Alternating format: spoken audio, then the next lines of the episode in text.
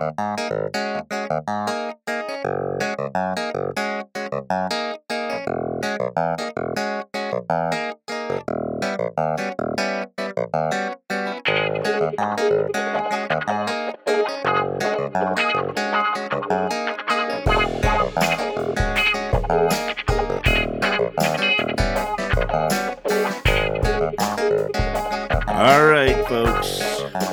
Welcome back to the Colorado Switchblade.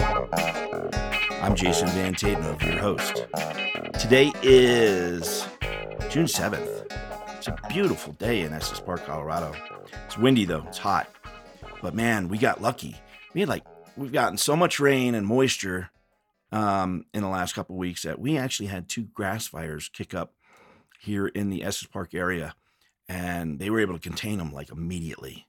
So uh, yeah, that's that's that's uh, that's good. I'm going to take it. I'm going to take the win. Well, sorry I didn't get a podcast out this weekend. Um, like I had said earlier, it's probably going to be closer to two a week um, as we move into getting closer and closer to my book's deadline and uh, also have some really big stuff happening. So today I wanted to announce, as as I'm sure many of you have seen, there's been a big media push um, happening with uh, the January 6th committee hearings, and they're going to actually the first of several upcoming hearings by the House committee investigating the attack on the Capitol is going to be held this Tuesday evening, and they're treating it um, like a big media event. It's going to be broadcast, I think, on every major news network, um, like ABC, NBC, whatnot, except for Fox, of course. Fox is going to just put it on their their Fox Business, which I think only gets hundred thousand viewers. Um, but you know, we kind of expected that. So uh, you know, they they actually brought in one of the uh, the big producers from I want to say it's ABC uh, to put this whole thing together. Um, but you know, it's all going to be talking about the House committee has spent nearly a year now investigating the January 6th attack on the Capitol and the events that led up to it. And um, during that 11 months, they've interviewed hundreds of witnesses. And I, I will tell you that I have been one of them. I've already done two interviews. One is um, one was off the record and just via Zoom, and the other was me actually flying out to um, some congressional office in D.C. and and being on the record and uh, you know recorded with cameras and such. But the big news is that I will actually be part of the primetime event. So you'll be able to see my testimony and and really all I'm doing is giving a historical precedence to the Oath Keepers and groups like the Oath Keepers. And of course we saw that um, the Proud Boys just had um, uh, some things happen. They were also charged with sedition in the Capitol attack. Um, they uh, amended a federal indictment charge uh, for five members for the far right group, including Enrique Enrique Tarrio, which is the uh, former leader, is not anymore, um, with a seditious conspiracy for uh, the role in the the January 6th assault, and that that mirrors what they've done with Stewart Rhodes and uh, several members of the Oath Keepers. But um, Enrique and uh, four other members of the far right group were indicted on Monday for seditious conspiracy um, in their roles. Um, and it, again, this comes from an amended indictment um, that was unsealed in federal district court in Washington. They had already been charged in an earlier indictment that was back in, I think it was March, for conspiring to obstruct the certification of the 2020 presidential election. Um, but the new indictment now is uh, the second time that a far right group has been charged, as I said, uh, in January. Stewart Rhodes, leader and founder and, and previous basement roommate of mine, uh, he lived in my basement for about eight months, uh, was arrested and charged along with 10 others in the same crime. Um, so the charge of seditious conspiracy, it's it's a difficult one to prove and carries particular legal weight, um, and and obviously has some some political uh, vibes to it, and that that requires prosecutors to show that at least two people agreed to use force to overthrow the government authority or delay the execution of U.S. law. And it carries a maximum sentence of about 20 years in prison. Um, we're not quite sure what the the evidence was, what new evidence they got that led to these new charges, but I do know that the guy who who um, there's a British filmmaker who's working on a documentary with the the Proud Boys, and you may have seen the the video of Stewart Rhodes and and Enrique um, down in the basement underground parking garage, um, like off a, a, hotel there in the uh, in the capital, and it was with a small group of of pro Trump activists um, late in the day on January 6th. And it, the guy's name is, his last name is Quest. And um, yeah, he, um, he is going to be uh, speaking on the first, um, the first night. So this Thursday.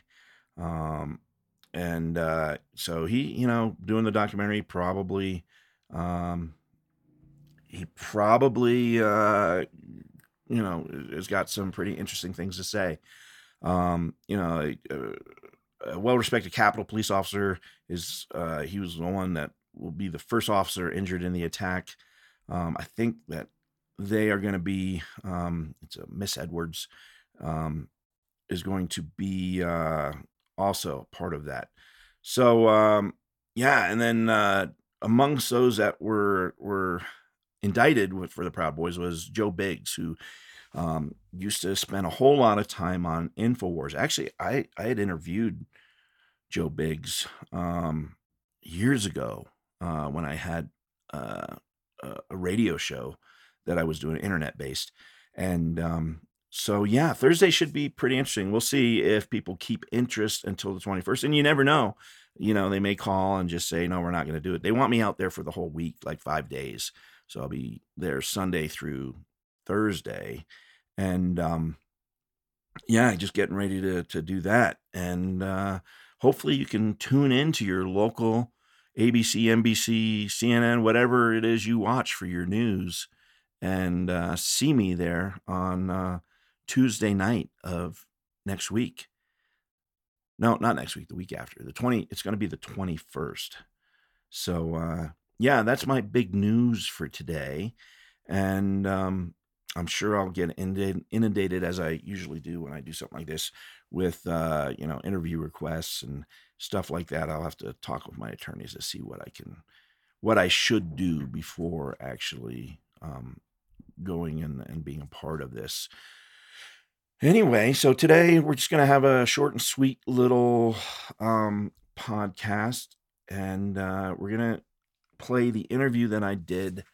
Um, it was last week with the the gal who who broke down the open records or the open meetings violations by the Estes Park School District. So we're going to talk um, with her and have her break down kind of what's going on. I do have a uh, big interview tomorrow morning. We're going to be talking with Jen Bass, who is uh, putting together the first ever Pride celebration here in Estes Park, and um, that that we kind of had one during the uh, the George Floyd protests. Was that last year or the year before? It's all kind of jumbled together these days. That whole pandemic period, but um, it really it was kind of a shared event. So uh, this year it's going to be just a pride event. Um, unfortunately, I think I'm going to be in Washington for the majority of the events, but uh, I'll I'll definitely take part in the parts that I can if I'm here in town. But figured we'd help get word out about what's happening. So we're gonna have Jen on. Um, I'll be interviewing her tomorrow morning and uh, get that up this week.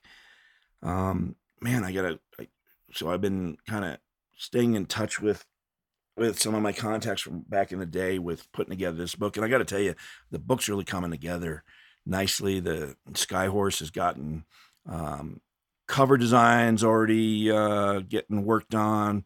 Had got to see several uh, possibilities this last week, and uh, it's looking good. And uh, you know, I'm really enjoying the story. I've, I've I'm on I'm on track. I've got like 17 days of solid, you know, two to three thousand words a day writing to do, and uh, then I'll be done. And I've got to have the book into Skyhorse by the 31st of August. So, um, well on track for that. I should have time to get some beta readers. Um, I think I've got beta readers. It's always hard to, you know, find my author friends that that you know are successful. Things are they are um, they're always working on their own projects, like two or three, four of them at a time, like I do, and uh, so putting together a group of beta readers just to get some input and I do apologize if there's some wind blowing in, but you know, it's so hot outside. The, the house up here gets pretty pretty warm pretty quick, so I got to have the windows open and you know what? It's just the sounds of the mountain breeze coming through. So um yeah, I apologize if you hear some background noises and and blowing and rattling, but uh the windows are open. It's officially that time of year. All right. Well, before we start with the interview, as always, I want to thank our sponsors the Reel Mountain Theater and the Historic Park Theater here in Estes Park, Colorado. This week we still have the Tom Cruise Top Gun uh, continuation with Maverick, which is doing really good. Uh, I haven't seen it yet. I, do, I, I am going to go see it though. Um, you know, I know I talked some smack on the first one, but you know, it, it is a major movie and I just want some more. So I'm definitely going to check it out. Bob's Burgers is also playing uh, Doctor Strange into the multiverse of madness. So uh, yeah, check them out. If you're looking for something to do here in Estes Park, get the kids out of the house. Um, you know, they've got this new membership program where you can go to any movie you want as many times as you want for like one monthly cost, one payment. Uh, much like, you know, instead of Netflix where you're just sitting at home, you can actually go out to a theater and engage in the world again. Imagine that. All right. Well, let's just get right into this. And because uh, I got to, honestly, I got to get back to writing. Writing has become my life. And you know what? I'm totally good with that. I'm really, I'm enjoying just the, the everyday ins and outs of, of, you know, putting a book together and you get your momentum going and um, it's just like it it just takes over your life for a little bit of time but i love it. I really do. I love being a writer and i'm so glad that i can actually support my family and and make a living through writing these days. Um, i don't know what else i would do. Um, all right let's get into this uh, this interview talking about the possibility that the um, Estes Park School District might have broken the open records, or not open records. I keep saying that.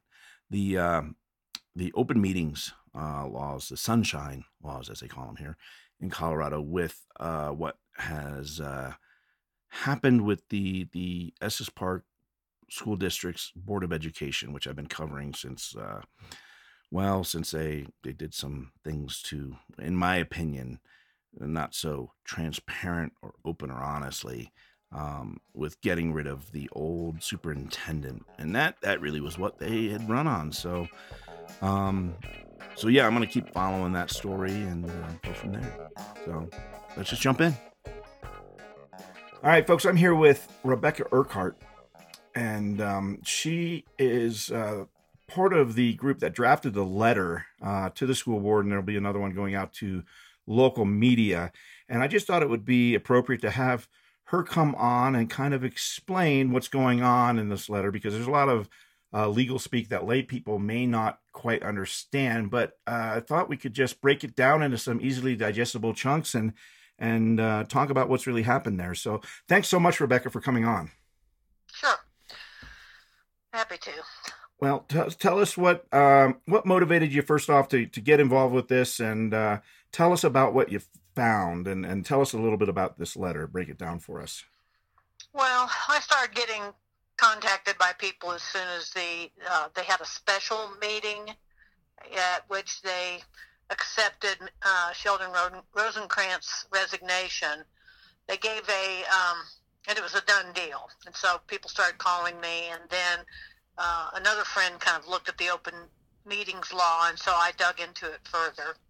Um, and they what they did was they they met the minimum requirements. They sent out a notice of the special meeting, which they're allowed to have instead of a regular meeting, and they gave 24 hours notice, which is all they have to do.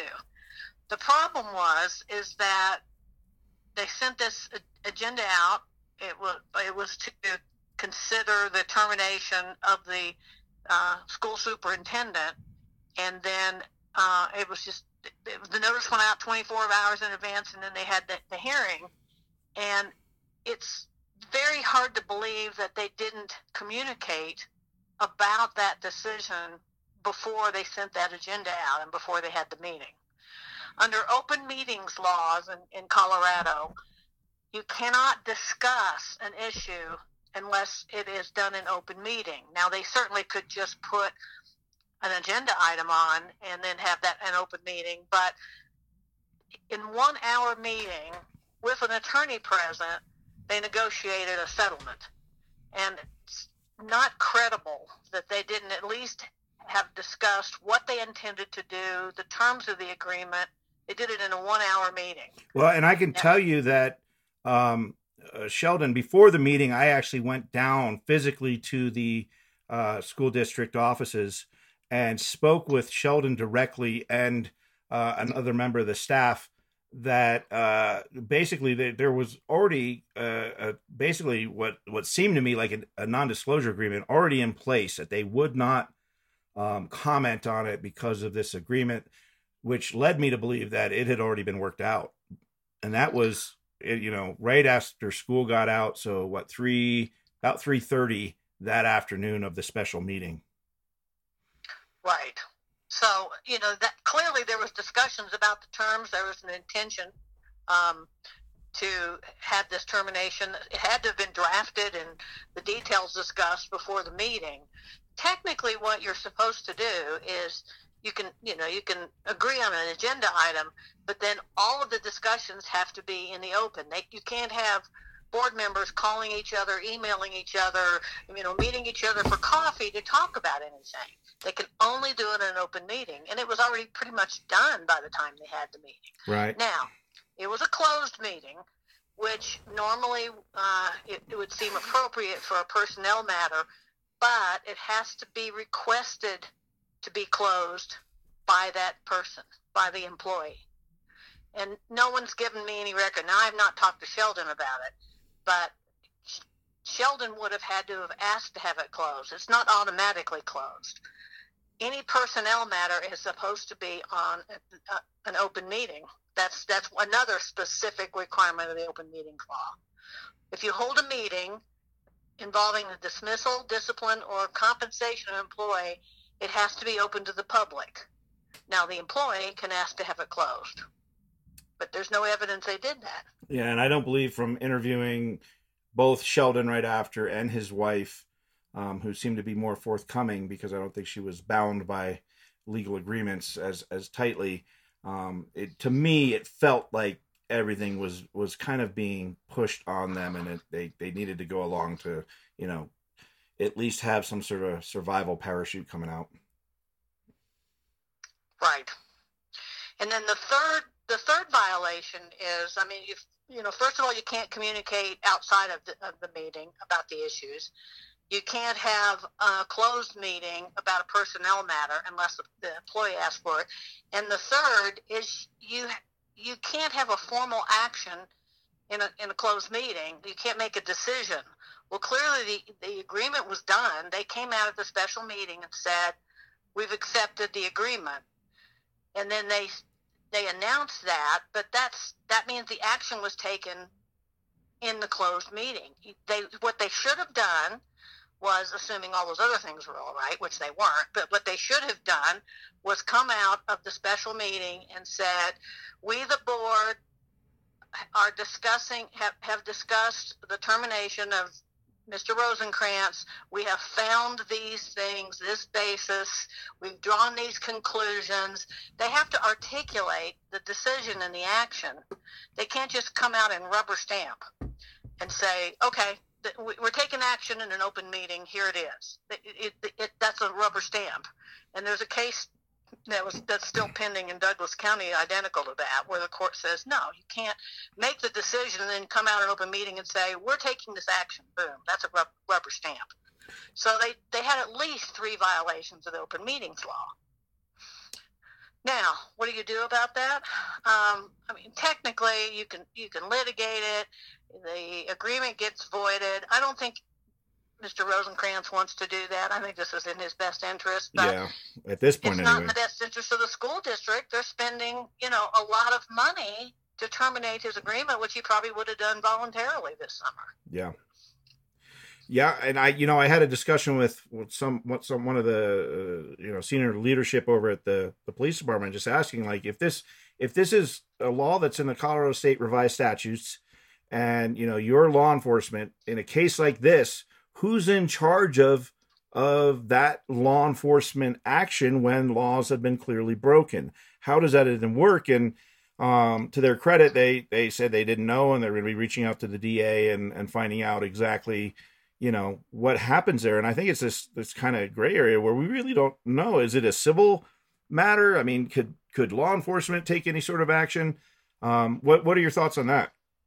You know i, I had not considered that. I, I i've never heard of that i think it's mostly a civil action that can be brought by either the employee the person that's a subject of it or the, the citizens that that are in the school district. Uh, you don't even have to have a child at the school. You know, the school district is we all get to vote in it. So it, it, it's basically an action that's brought by by the citizens, and it's in the nature of civil. Now, whether the district attorney or someone could pursue it, that, that that's a possibility. I don't think the police would be involved, but the district attorney might. I, that I don't know. I right. Look that up. Well, I'm going to be. Hopefully, I'll get a call back from that that senior leadership uh, here fairly soon today. Um, and actually, I, will be honest with you, I've had I've had some of the people involved with the Douglas County issues, um, more in kind of a whistleblower capacity, reach out to me recently about some more things that are happening there, just because of my coverage of the school district and what's happening here. So it, it just it seems so similar to me when everything kind of hit. I mean, I, I saw that special session and something just didn't taste right with that. So I started digging in, and I I have also tried to get a uh, a CORA request with cell phone records back and forth between the board members after election, or you know from a uh, candidacy announcement on, and and those have been denied. So I think I have to appeal those now to yeah, to see if I can get those. For that. Yeah. Right. So uh, because I think those are actually um, you know they, they they are legit. It is a legitimate request. Oh, I think it is. Uh, I definitely think it is. And and and it's if nothing else, even even if it's even though it's not credible that they just right after they got elected said, "Hey, let's put this on the agenda," and never discussed it. I find that hard to believe. The reality is is that I I listened to the interviews of these people in a in a candidate forum, and not one of them said anything about one of the first things we're going to do is we're going to look for a new superintendent. I mean, I think the voters should have known that was coming up. That was on the agenda. That's what that's what they were being voted in office for, and they moved on it as soon as they got on the board. Yeah. I mean, that's that is absolute not transparency. For them to hide that, and then and clearly there there were some issues, and they had planned it. They only won. Each one of them only won by a handful of votes. Yeah. And a and a recall could be in order for that, but again, that's expensive you know, it takes a lot of time. And who do we uh, have on tap to to step in? You know, immediately if that were to happen, you know, is it going to be a, a worse situation, a better situation? That that's an unknown. Well, it's possible. I mean, there were, were, there was a candidate or two that was defeated, so they you know they would be probably lined up again. Yeah. But um, but anyway, I just found it offensive as a, just as a citizen of the town, and and I, even though I don't think anyone's going to take any formal action, because like I said, the remedy of setting it aside probably isn't in Mr. Rosenkrantz's best interest, but it's but it's it's good to put them on record. That's the purpose of this letter to say we're watching. You know, you do this again, and there, there probably will be consequences. So right, yeah. Um, so uh, real quick, we didn't we didn't talk about your background. Can you give my listeners just a little snapshot of your experience and how you have kind of this, this legal knowledge to look at this credibly and, and speak on it? Well, I've worked in administrative law for, for several decades. I currently work for an oil company, and, and most of my matters are with uh, across from state and local governments. So I'm very familiar with the process. And then um, in terms of the of the local Estes Park legal situation, um, I have I have taken issue with a few of the development projects that they've had here, and then most notably, the mountain coaster was approved by the town without disclosing that they knew exactly what what was intended when they changed the law to allow it. So I, you know, it's it's it's something that I've been staying on top of at least here in town for a decade, and in most of my career for 25 years at least. So. Gotcha. All right. Well, thank you so much for taking time out of your day to, to talk with me, and thank you for uh, putting this out in a manner that that you know allows lay people like me to better understand some of the legal intricacies. And uh, I, I appreciate it. It's my pleasure. All right, folks. Well, that is the interview for today. Again, next week is going to be uh, starting to get a little crazy, so probably only a, a couple podcasts. Um, next week, I fly out to uh, Wisconsin, Milwaukee, Wisconsin, and uh, doing a speaking engagement with Mary McCord, who, if uh, she was on last week, but if you're watching the um, oh, the, uh, the, the congressional hearings on um, PBS, she will be kind of uh, being the uh, I guess a, like a sportscaster, you know, like just introducing things and giving background information as things go. So um, hosting, I guess, hosting it for them, and then uh, yeah. All right. Well, that's all I got for today. Uh, stay safe enjoy that weather. And I'm going to get to writing. All right, folks, you've been listening to the Colorado Switchblade. And I'm your host, as always, Jason Van Tatenhove.